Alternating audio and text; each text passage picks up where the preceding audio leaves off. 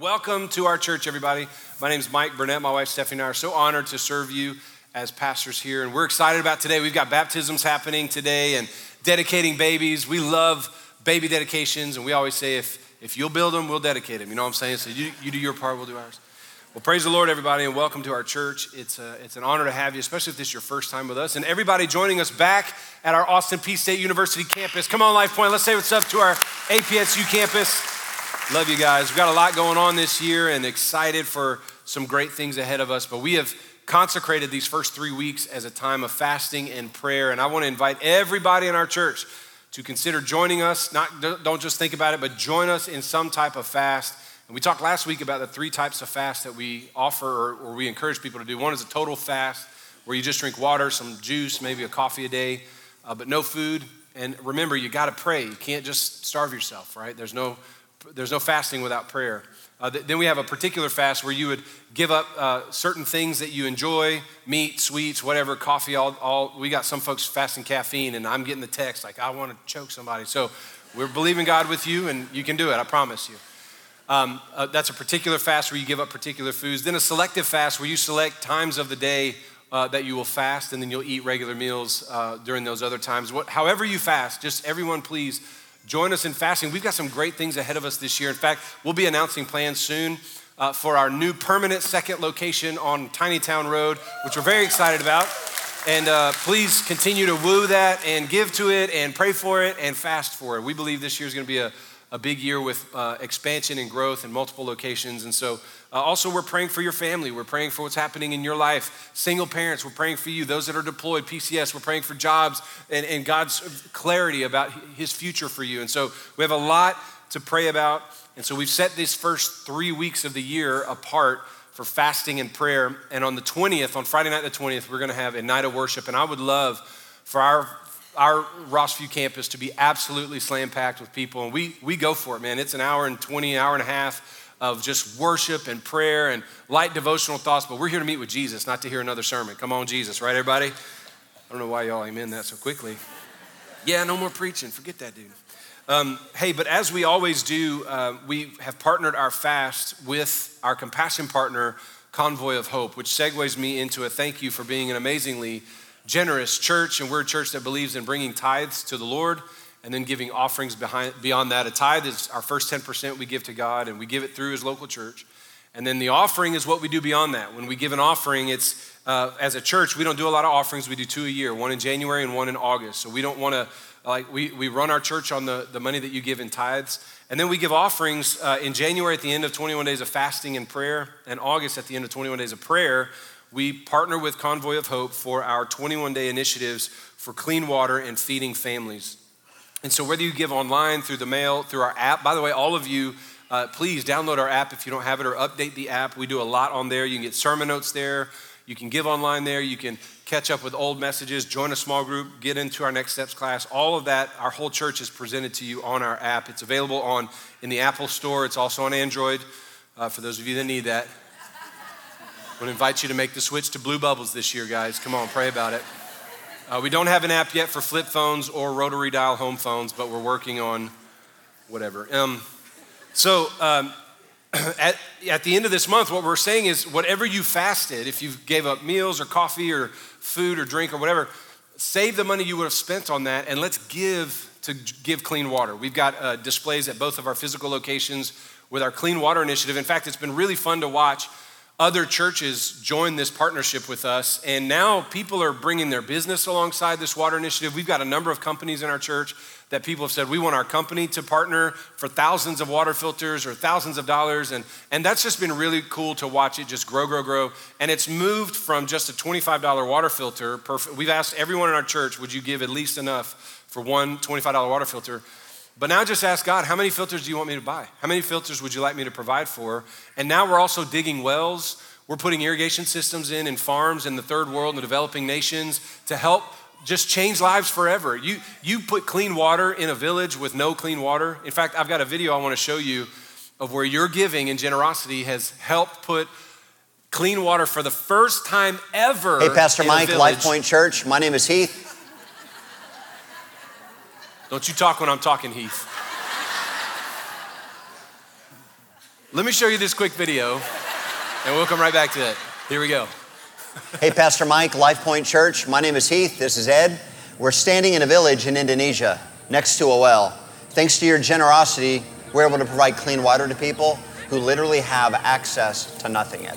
Yeah, and the amazing thing about this well, Heath, is we provided some of the resource, but the men of this village dug this well by hand yeah. and now are looking to dig a well in the next village, training those men to dig the well in the next village. We love the way the convoy is able to multiply hope. Yeah, so you're not only helping us provide clean water to people, you're also helping us inspire others to be generous and pay it forward. There's a compound effect to hope.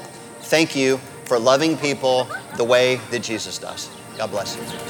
Isn't that great, everybody? Come on, that's fun. so while you're fasting, I want you to consider giving at the end of this month generously to build to put more wells in more places. And here's what's great about putting water in a village like this. It's a it's it's not like free Christianity all over Indonesia. In fact, it's one of the largest Muslim countries in the world. But when you all of a sudden have the only place with clean water and it's attached to a church, all of a sudden anyone's welcome to come and get water for free. And comes with that an invitation to church and an invitation to family and community. It is an amazing way to reach people far from God is by providing clean water. And you get to be a part of that. So as we're fasting and giving generously at the end of this month, I just want to thank you on the front end for the literally thousands of people that will come to faith in Jesus because we put water in a place that has never, that village has never had clean water until we got to put it in there. Isn't that awesome, everybody? Come on, let's do it. I'm excited. And uh, a, a, lot of other churches are joining us this year for our 21 Days of Hope. And Mosaic Church on the other side of town, Pastor Anthony and Julia and my wife and I, we are very, very, very good friends. And uh, Pastor Anthony was so excited when he saw what we were doing. So now Mosaic Church is attached to this water initiative. And frankly, I think they want to give more than us. So let's win. Let's win. Let's go, everybody. You know what I'm saying? It's going to be duking it out, Life Point and Mosaic. Who can give more money to missions? Amen. That's a worthy fight right there. That's what I'm talking about. Hey, we're in the second week of our Pray First series, and we're building on top of last week's message. We called it our um, How to Build a God First Year. And sorry, I meant to show you this before uh, I moved on. And now we go to our sermon title. Okay. Uh, sorry about that. Last week I titled the message Building a God First Year. Hopefully, you were challenged with the opening of the message as you have decided to put God first in various parts of your life, in spiritual disciplines, in finances, in serving and blessing other people.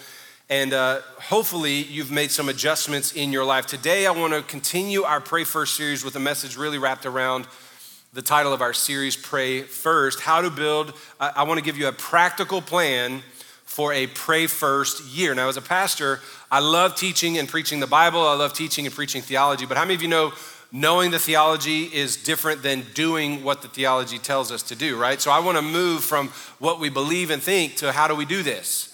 And so today is going to be super practical. We're going to start high and end low, right? So I want not only to teach some of the why we pray and all of that, but I want to give you a very practical plan for how to build a pray first year. Now, let me just poll the room and ask how many of you would honestly say, I struggle with prayer? It's a difficult discipline for me. Come on, let's be honest about it.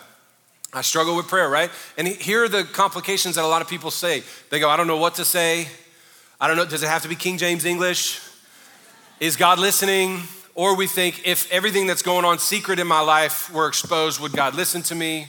We ask questions like, if God doesn't do what I asked in prayer, does he care about me? Or is there something wrong with me? Like we have all these complications with prayer. And so today, I want to help clean up some of those complications and I want to teach you the most practical way we can learn to pray. Now, uh, we have a couple of resources for you. As always, every year we have this digitally. It's on our app, it's on our scannable, uh, where you scan our QR code, it's available. We, we also have these in print in our bookstore and at Austin Peay in the lobby. Our Pray First guide, which is a ton of different ways to pray and models of prayer. And I encourage everyone, you should just have a bunch of these in your house. And then my pastor, Chris Hodges at Church of the Highlands, has just come out with a new book titled Pray First. Instead of worry first, cry first, argue first, or fight first, pray first. And he would say this is 40 years of teaching his church how to pray uh, in 220 pages. So uh, we have a limited number in our bookstore and at, in our lobby at Austin Peay. But of course, you can buy it online at Amazon or wherever you bought your latest copy of Parable Church. Okay. See what I did? Slip that in there. Kids' college funds, y'all. I got to help my kids go to school. Truthfully, I'd love for you to grab a copy of Pray First, as uh, we have some here in the bookstore and also they're available online. Many of us struggle with prayer. It, of all the spiritual disciplines, like I love giving, I love, I, I enjoy fasting. I really love finishing a fast, but I enjoy fasting. Um, I, I love preaching, I like worship, I'm a musician. Prayer has always been the struggle discipline for me, and part of it's because of how I grew up, honestly. I mean, I grew up with a single mom. Shout out to single parents, you're my heroes. I grew up with a single mom, and the idea of talking to my dad was very foreign to me for growing up most of my life. I grew up in the 80s and 90s before cell phones and internet was a big deal.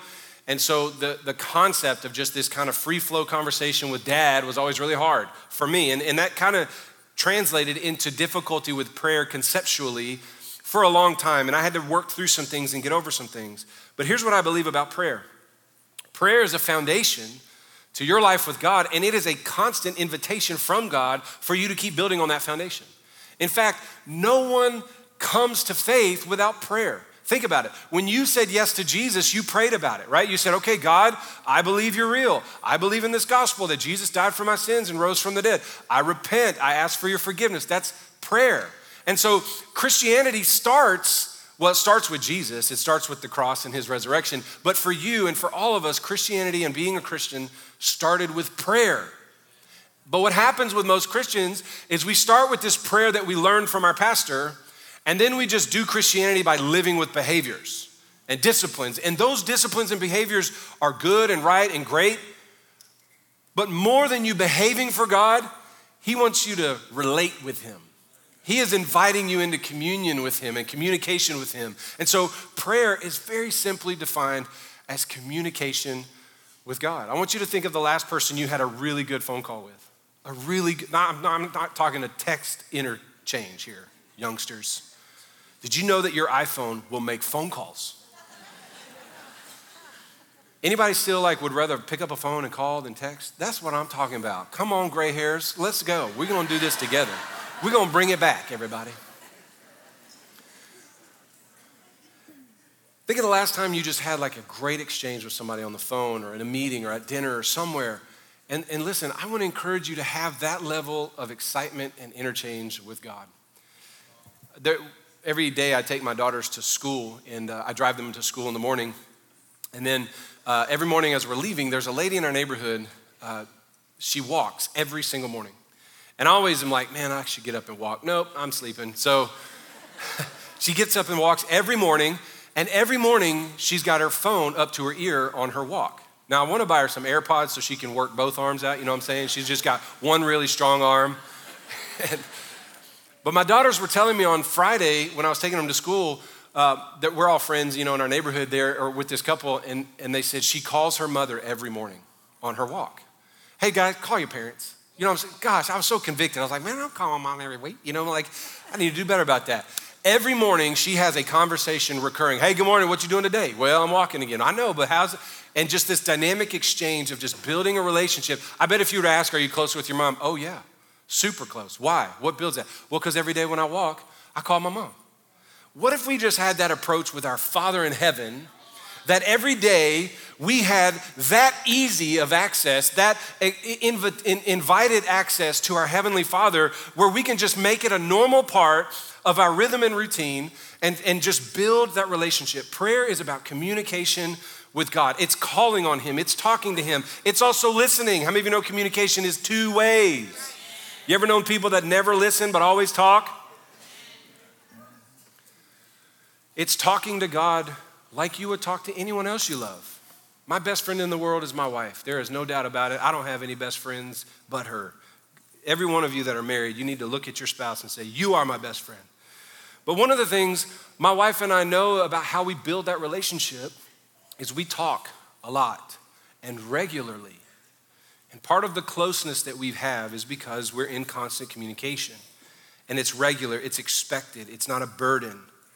And prayer is that opportunity for you to build relationship with the God of heaven, the God who created everything. Listen, has invited you into the very throne room of his creation. Think about this for a second. The writer of Hebrews says, we may enter boldly into the throne room of God to find grace and mercy in our time of need. I just want you to think for a second. In the annals of, of all history of God, he sat on his throne one day and just spoke all of creation into existence. And now, because of the resurrection of Jesus, because you're a daughter and a son of God, he has invited you into that very throne room simply by calling on him in prayer. You don't have to make an appointment. You don't have to wait in the lobby. You're never put on hold when you call. You have a confident access to the very throne room of God through prayer. And listen, it is a regular part of the life of the believer. It's bringing our heart to God, it's bringing our fears to God, it's bringing our needs to God, it's bringing our whole life to God for alignment into His will. But many times we experience challenges. We say things, and I've heard this as a pastor, I've said some of these myself. I don't know what to say when I pray. I can't pray like, like I heard my pastor pray. I can't pray like that really spiritual small group leader. I don't pray like grandma. I don't like to pray in front of other people. If you want to freeze a small group, let the new guy pray on his first visit. You know what I'm saying? Welcome to our small group. We're glad you're here. Would you mind to open us in prayer? That's their last visit, y'all. I'm just telling you.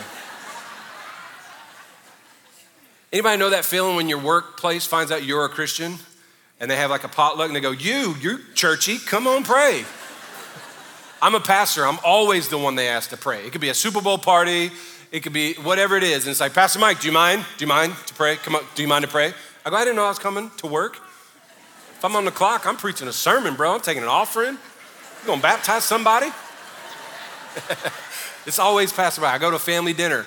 Uh, Brother Mike, do you mind? Shut, Kenny. Anyway, as a pastor, I've heard challenges like, I don't know what to say. I don't like to pray in front of others. I don't want to pray in front of my spouse or in front of my kids. Or we say, what if I say the wrong thing? Does God really hear me when I pray? How do I make sure God hears my prayers? Do my prayers just bounce off the ceiling? Or we'll say things like this If God doesn't answer my prayers, is he real? Does he listen to me? What's wrong with me? I had one friend I was discipling for a long time. He's a great friend of mine now, but he's moved. Um, he was new to Jesus when he started coming to our church and cussed like a sailor. Actually, was in the Navy. And so it was fitting, right? Like you just expected this. And so we were, we were, I was discipling him and we got to be very good friends. And this is way back in like 2013 or 14. And uh, we were at Cheddar's one day and I'm, I'm walking him through like how to have a devotion life and Bible study and prayer and all this stuff. And he goes, man, I got to tell you, I, I, I got to be real honest. This is at Cheddar's, you know, we got a stack of onion rings and some good meat. And um, he said, I'm really discouraged in prayer. I was praying the other day and I cussed in prayer. I said the F word. And then I got really mad and I go, I can't even effing pray without cussing. He says this at lunch with me. he did not edit for content, you know what I'm saying? And I just start laughing. I said, I love that. I love the honesty of that. And he goes, Are you serious? I go, Do you think God never heard that word from your mouth before? like all of a sudden in prayer, he's paying attention to you. And then he heard that word. What is this word? Gabriel, have you heard this before? I mean, God is just so much, he, he gets you. You know what I'm saying? In fact, he sent Jesus because you are you. You know what I'm saying, everybody? So I just, listen, you can't mess it up in prayer. I just want all of your excuses and all of your problems with prayer to just delete out of your brain this year. Can we just choose that this year? In fact, let me show you a scripture. Psalm 116, one of our team brought this to us this week, and I love this. Listen to what the writer of this psalm says I love the Lord because he hears my voice and because he hears my prayer for mercy. Look at this. Because he bends down to listen to me, I will pray as long as I have breath. I, I just look at the imagery of this. I am so, you, you need this verse on your mirror. You need this verse in your prayer closet. Look what he says. I love God because he hears me. And anybody feel like they're just unheard, unseen, unnoticed at home, at work, whatever? Man, God sees you. He cares about every part of you. And look at this second verse. Because he bends his ear to me. Now I'm tall. I'm six feet, six inches tall. It's funny when people meet me in the lobby, they go, You're taller in person. Same height as on stage, same height. A lot of you are looking at me at a three inch screen on your phone. I'm taller than three inches, like Mike Teavee on uh, Willy Wonka here. But all my kids, I got four daughters, and they're all short, especially when they're little, right? My oldest one's getting tall, she's taller than mama. But there have been countless times that I've had to lean down because I heard my kid was asking for something. I just had to, what'd you say? And I just want you to understand something. Every time You say, Lord, what? Every time you open your mouth and go, My Father in heaven, uh huh, yeah, yeah, yeah, what? I'm listening. I just have this picture of God in the throne. The Bible says he's seated on the prayers of his people. I mean, we have this image in scripture that all the angels and seraphim and all of them are flying around heaven going, Holy, holy, holy, all the time, just singing to him. And I feel like God just goes, Shut up for a second. My son's talking to me. Quiet, Gabriel. My daughter's talking to me. Every time you open your mouth to God in prayer, he's attentive. He doesn't put you on hold. He doesn't make you wait in the lobby like a doctor's appointment. He is listening with attention to you every single time. I want you to just embrace the idea God loves it when you pray. You can't say the wrong thing. He's way less concerned with your formula and your function and what you say than the fact that you're saying something to Him at all. He is so excited when you come into the place of prayer. Revelation 5 8 says that our prayers are like incense that smells sweet to our God. Can you imagine the Lord just breathing in the smell of your prayers? He loves it when we pray. He loves it when we pray. So, whatever obstacle or excuse you have against prayer, I'm inviting you this year to drop it. Drop those excuses and let's build a pray first life together. Now, I want to get real practical from here forward. I want to teach you something I learned from Pastor Wayne Francis one of my best friends in the whole world. I just love Pastor Wayne, and he loves our church. He's been here to preach every year for the last four or five years. And then I want to teach you something that our Lord Jesus taught us about prayer. So, can I teach you something from Pastor Wayne and Pastor Jesus? Come on, everybody. And I want everybody to take notes on this. It's super practical and memorable. I want to teach you a practical plan for how to build a pray first year. And then I want to ask everybody would you do this for me? Would you commit to the plan I'm going to teach you for seven days, one week, this week? Can everybody do that for me?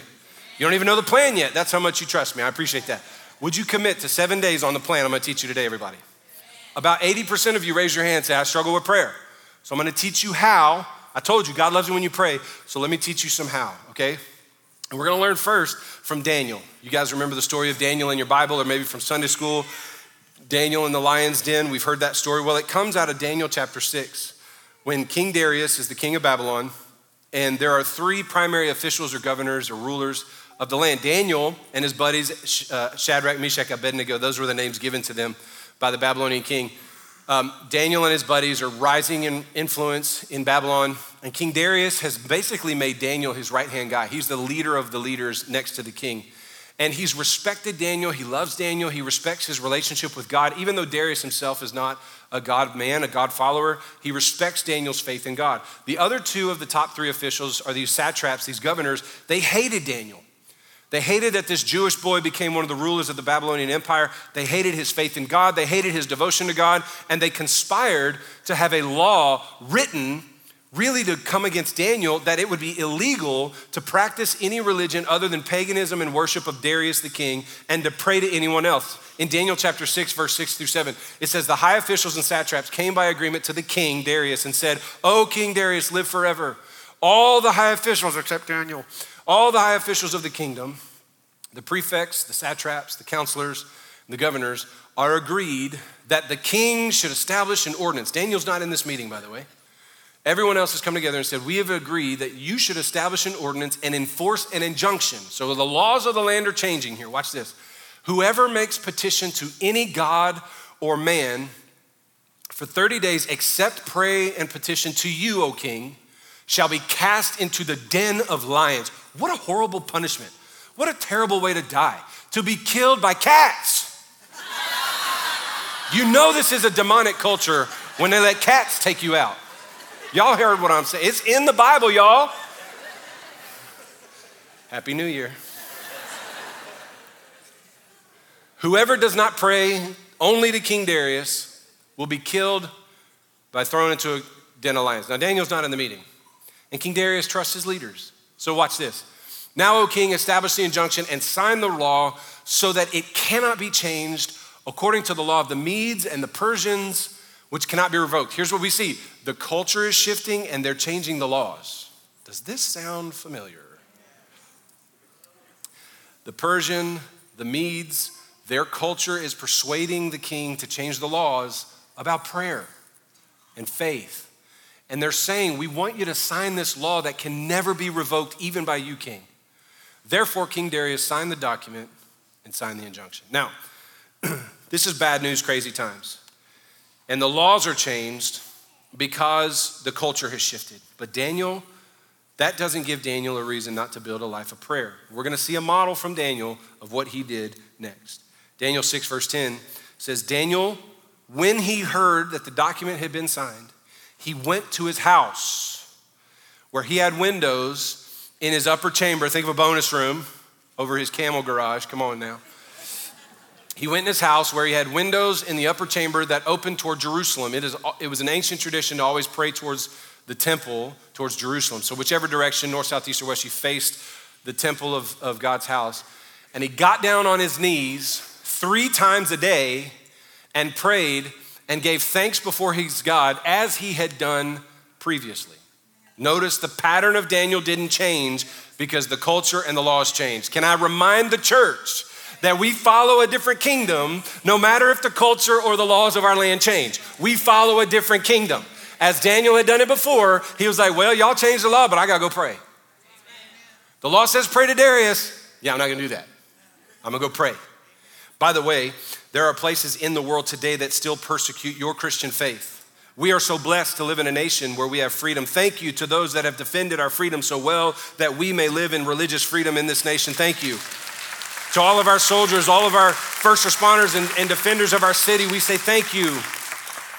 But listen, there are nations in the world that you're reaching through Convoy of Hope, through giving generously to missions. You're making a difference. That nations where it's illegal to pray to Jesus, people are being touched and reached by God. I love this part of Daniel's character. He didn't care what the culture shifted towards, and he didn't care what the leaders were saying. He cared what God said. And he was faithful to God no matter what. And he enjoyed a prayer time. Oh, the law changed? Look where it starts. When he knew the document had been signed that it's illegal to pray to anyone but Darius, and the punishment is get eaten by cats, he goes back to his previous behavior of his prayer life. I just want to remind you as our world gets crazier, stay faithful in prayer. Like, we're, but some of us struggle with that, so we're going to build that today. We're going to give you some tools to build that, and I'm going to show you how in just a second. But let me just show you what Wayne Francis showed me from this text and what I want us to see as we look at this text and then the text of Jesus. First of all, in the text, we saw Daniel went back to his house, to his upper room in the window. Daniel found a spot to pray. And then he had three times a day, he had time slots to go pray three times a day, morning, noon, and night. And then we don't know what he prayed. We don't see his prayer listed here. In fact, it's an interesting story as you read it. Uh, go read Daniel chapter 6. The king finds out what he did and that it was targeting Daniel, and he loved Daniel so much, he actually started praying and fasting for Daniel to survive the lion's den. You want to see the power of fasting? When pagan kings start fasting for you to survive, there's power in fasting, everybody. So here's what I want you to write down. Take these notes, write it down. Uh, it's a three step plan for how to build a pray first life. It's a spot, a slot, and a strategy. Everybody say it with me a spot, a slot, and a strategy. Notice Daniel found a spot, and that's the first thing I want to invite you to do. Find a spot to pray. This is very practical. This isn't spiritual. You don't need to pray about a spot, just choose one. For some of you, it might be your car. It may be while you're driving to work. It might be your office chair. It might be on your knees beside your bed. It's super practical, but this will help you in building a prayer rhythm and a prayer life. Find a spot for prayer. My pastor, Chris Hodges, who wrote this book, prays in his Barcalounger in his basement every single day from 5.30 to 8.30 in the morning. Every single day without fail. I've been to his house he go to the basement and it's like this place. Nobody else wants to sit in it. Shaped to his body and his butt and it's got his bible next to it and his water and it's his chair. Find a spot in your home. Get a place in your office. Get a place. My other pastor barry my first pastor i ever worked for he would buy a high top conversion van. He had no kids in the house. I'm like why are you buying a giant van with the tall roof and the tv in it? And he said it's my prayer closet so what are you talking about? He goes, I can park anywhere and leave the, gas, leave the air on and pray. Now he's a smaller fellow, you know. I couldn't do that. I'd be like, bent, like me in a plane, you know, just walking around like this all the time. But he he would buy a high top conversion van. That's all he ever buys, so he can stand anywhere that he parks that thing and pray for hours at a time. It's funny when you get in his van, the carpet in the middle between the two captain chairs in the back was worn out from him just walking a small circle. Lord, I thank you in Jesus' name. You know, like he's small guy, small van, whatever. Find a spot. I like to pray at my desk. I also like to pray in my bed at night. But I have spots. Find a spot and decide on a spot. Jesus was good at this. In Matthew 6 46, it said, after he'd taken leave of the disciples, he went up on the mountain to pray. He found a spot. He didn't just interrupt the disciples or interrupt what he was already doing. He said, I have a place to go meet God. Jesus, literally, in teaching us the Lord's Prayer, starts with this in Matthew 6, verse 6. He says, Don't stand in front of everybody letting them hear your prayers so that you may receive praise from other people. He says this when you pray, expectant language, right? When you pray, go into your room and shut the door and pray to your father who's in secret, and your father who sees in secret will reward you. Now, he doesn't, this isn't like a go into your bedroom.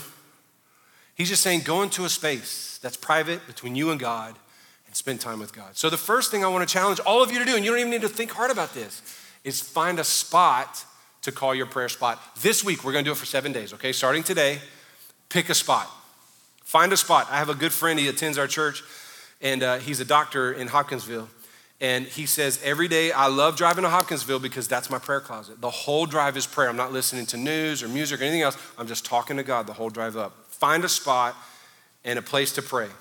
The second thing is pick a slot, like a time slot, a space in your calendar. This feels very mechanical, but I'm promising you, if you'll work this plan, it'll help you build a prayer life. Put it on your calendar, put it on your schedule and let others around you know that hey this time i'm giving to god. It could be 6.15 in the morning to 6.45 before you shower. It could be the first thing you do when you get to the office. It could be your lunch break. We're going to do this for seven days. It could be the last 45 minutes before you go to bed. Whatever it is pick a time slot and then put it on your calendar. Don't let netflix interrupt it. Don't let anybody else interrupt it. Treat it like an appointment with your favorite person in the world, right? If you could go have an appointment with Denzel Washington, he's gonna meet you for coffee at Lassiter's here in, in, in Clarksville. And you, he said, I got 30 minutes, man. My man, my, my man, my man. You know, I'm coming to town. Okay, I'll meet you from 8.45 to 9.15. I won't be late and I won't be interrupted. And Denzel can go on to his next appointment, you know? Just make it that important, if not more. I'm meeting with the God of heaven. Put it on your calendar. Find a spot and then find a slot that works for your calendar and works for your life. How many morning people we got? Any morning people? You're just chipper in the morning? Yeah, whatever. I don't like you. I'm glad you're here. But I was here at 6:30. So where were you morning people? Anyway. Morning people love this. They get up my wife first thing, grabs her Bible, starts with God. I get up and get in the shower because I'm running late and I need to get to something. But I'm a night owl. Any night owls? Come on, Jesus. Yes, Lord. Jesus tarried in the nighttime. Y'all hear what I'm saying? I'm just trying to be like the Lord. Whatever you need to do, just find a spot and then put it in what works, like when you're creative, when your mind's alert, when you're able to have this communication with God. Daniel had three times a day as his rhythm. It wasn't unusual for that culture. The Bible doesn't say when you must pray, but the Bible encourages you to pray. In Psalm 5:3, uh, the psalmist David writes, "Oh Lord, in the morning I hear your voice." But then later in Psalm 55 he says, "But I call to you, God, and the Lord will, but I call to God and the Lord will save me evening and morning and noon. I utter my complaints and I moan and he hears my voice. How many of you feel like that's what prayer is? I'm complaining and moaning. Well, God can take that. But notice David's gone to a three time a day prayer life. The point is this don't try to like figure out the perfect time, just pick a time. And here's what I promise you God will bend his ear to you as soon as you start. Lord, I'm here. Yes, I'm here. I'm here. I've been waiting for you. I'm excited that you're here. Y'all getting anything out of this so far today? In Acts chapter 3, verse 1, we see the, the, disciples in the New Testament, Peter and John, were going up to the temple at the hour of prayer. It was a dedicated hour of prayer, the ninth hour, 3 o'clock in the afternoon. Listen, as a church, every Tuesday from 9 to 10.30, we have a staff chapel, and you're still welcome to participate in praying with us as a church. We, we shifted our prayer meeting to a, a prayer, a staff thing, and we just want to invite you to stay connected to that hour of prayer if you want to. Pick a spot, pick a time slot. The Bible has all sorts of prayers and prayer times. It's not a required time in the Bible. Well, if you don't pray in the morning, then you're going to hell. No, that's crazy. Just pray. Find a time, find a place. Are y'all good with this so far? So pick a slot, pick a spot, and now pick a strategy. And I got to get through this quick because we are kind of behind with the rest of the things in our schedule today. Pick a strategy, work a strategy. Daniel had a spot and a slot. We don't actually have his prayer. And the Bible's full of great prayers that you can read, and some of them are model prayers that we should follow. None is better, in my opinion, than the model or strategy that our Lord Jesus taught us to pray. In fact, How many of you think if Jesus showed up to the church and said, Hey, I want you to pray like this, you would do it? Anybody? Yeah. That's not true because he did that, and many of us struggle to do this. So watch, I'm going to show you, myself included at times, right? Jesus said in Matthew 6 in Sermon on the Mount, pray like this. You ready? Come on, read it with me. You all know this. Our Father in heaven, come on, say King James English, everybody. Come on, which art in heaven? There ain't no art in here. This ain't an art gallery. Come on, stay with me in the ESV. Our Father in heaven, hallowed be your name. Your kingdom come, thy will be done. Come on, you can do it. On earth as it is in heaven. Give us this day our daily bread and forgive us our debts as we also have forgiven our debtors. Lead us not into temptation, but deliver us from evil. For yours is the kingdom and the power and the glory forever. How many of you have ever recited this prayer before? Yeah, come on, all of us have. I grew up in the South. You learn the Pledge of Allegiance and the Lord's Prayer in school. You know what I'm talking about? I'm gonna say something that's gonna rub you and offend you, but I'm just gonna say it because I love you and my eyebrows are up, everybody. You see this? Listen, this prayer was never meant to be recited. This prayer was never meant to be a recitation. I honestly think that it would grieve the Lord that all we ever did with this amazing, full, robust prayer was recite it by rote and crochet it onto Afghans and put it on our wall. This is a model of prayer. It's a guide. I'm going to show you how it's a guide for prayer. It's one of the most quotable things from scripture. John 3:16, the Lord's prayer. I get it. Jesus wept. That's the biggest, you know, short verse in the Bible. But Jesus did not say, quote this. He said, pray like this. And now what I want to teach you is the seven parts of this prayer. We're going to break this apart into seven pieces. And I promise you, Every one of you, if you'll do this model prayer for seven days, it'll change your prayer life forever. And if any of you are sitting here, you go, I got a robust prayer life, I pray every day. Great. Would you do this with the rest of us for seven days? And let's learn this. The first part of the prayer that Jesus taught is to revere God. He starts with our Father in heavens. Listen to me.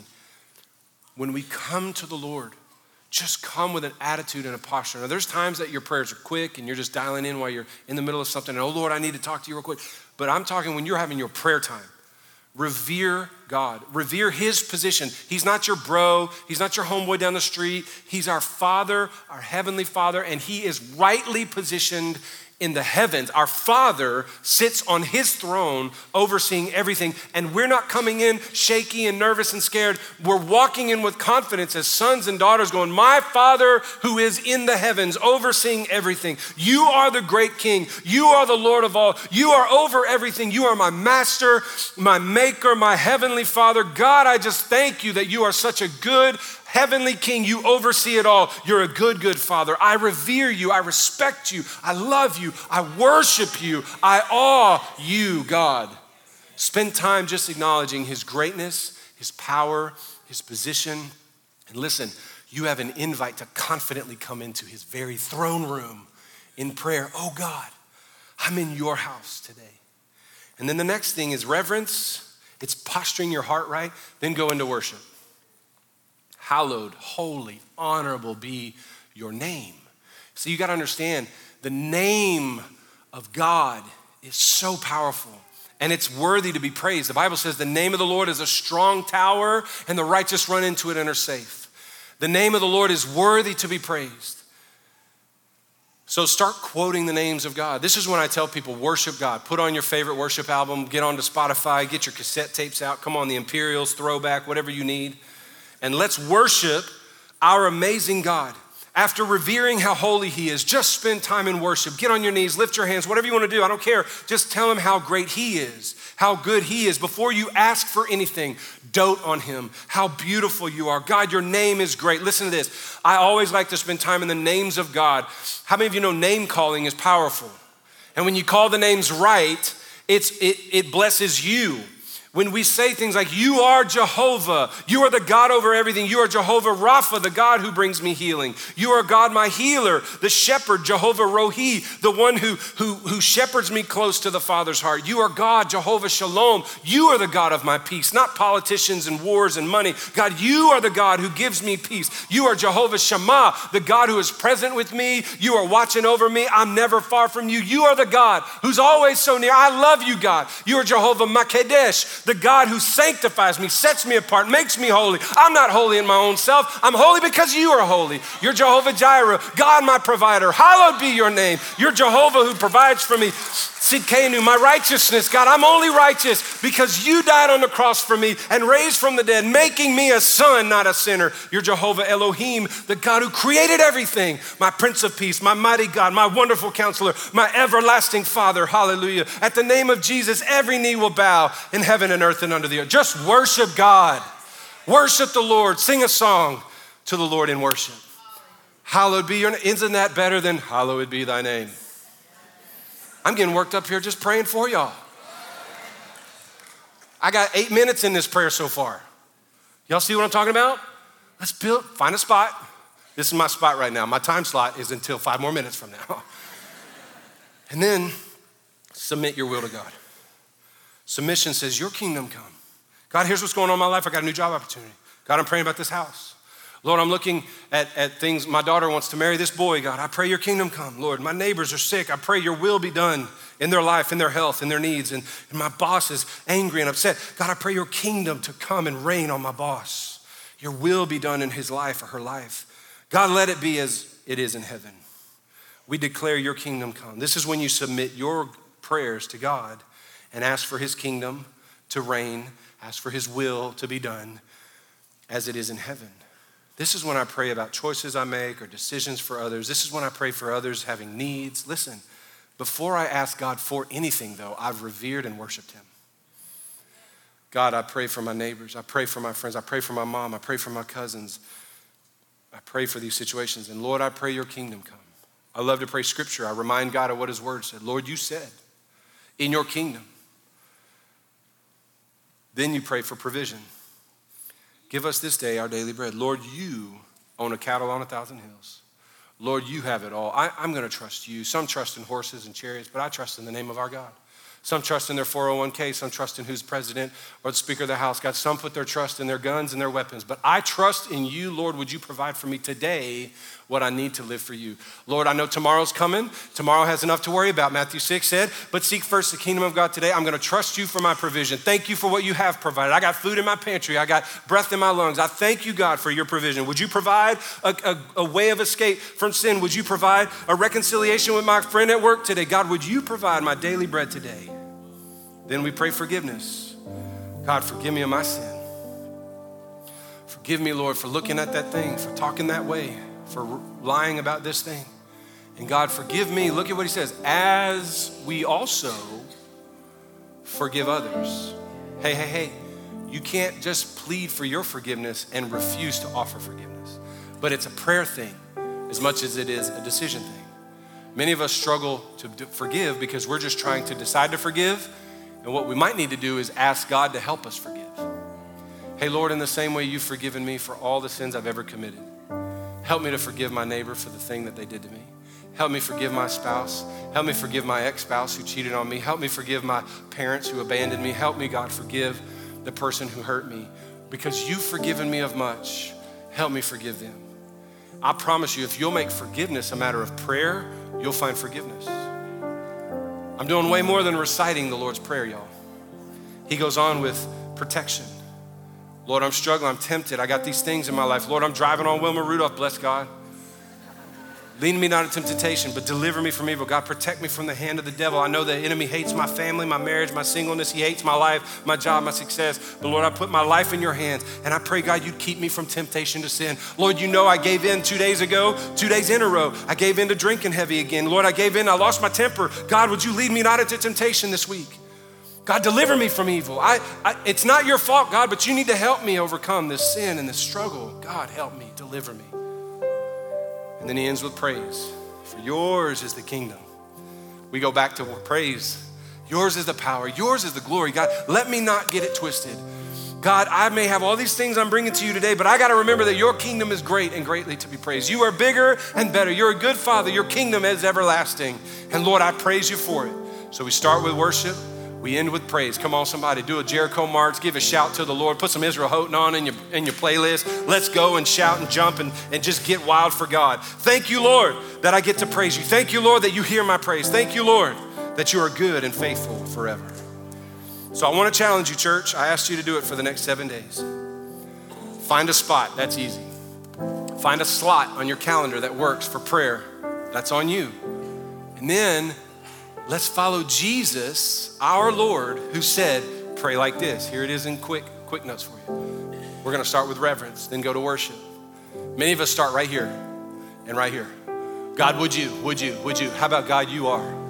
I love you. You're so good. You're so great. Many of you will get stuck here for a while, and it's worth it. And okay, God, these needs, uh, hey, by the way, if you'll start here, these things will get smaller because He'll get bigger. Anyway, reverence, worship, submission. Our Father in heaven, hallowed be your name. Thy kingdom come, thy will be done on earth as it is in heaven. Give us today our daily bread. Forgive us of our sins as we forgive others. Lead me not into temptation, but deliver me. And your kingdom is amazing, God. Oh man, what a mighty God we serve. This is not a recitation, it's a model, a strategy. So I invite you this week to join me for seven days of praying like this, like Jesus taught us to pray. God, would you help us? Draw us into our prayer closet. Remind us that you look forward to every time we show up in prayer. You bend your ear to us when we pray. Lord, you are attentive and ready to hear us, to speak to us, to receive our praise. And God, we have overcomplicated it. We've let insecurity and history and wounds and, and baggage cloud us from the very thing that you sent Jesus to do, the restored relationship with you. So, God, today we are choosing to step boldly back into restored fellowship with you through prayer. Lord, I pray right now for your church. Can you open your hands to the Lord, everybody? Come on, Lord, I pray for your church that we would pray first, that we would build a life in prayer, and that God, we would follow the pattern of Daniel and the words of our Master Jesus, who taught us how to pray. So, Lord, would you lead us, direct us, and would we, would you meet us there and help us know that you've met us that day? God, we'll pick a spot, pick a slot. We'll follow your strategy in Jesus' name. Could you pray this with me? Say, God, I believe in Jesus Christ, that He died for my sin. Come on, say it as the most confident thing you've heard. I believe in Jesus, that He died for my sin, giving me access to the Father again. And I believe He raised from the dead, defeating death in my life, defeating the power of sin off of me, and giving me full access to the throne room of God. I receive what I've heard today. I believe what I've heard today. And I'm all in. Say, I'm yours, God. I'm all in to the glory of God in Jesus' name. Help me to pray this week like never before. To God be the glory. Thank you, Lord God. Thank you, Lord God. Thank you, Lord God.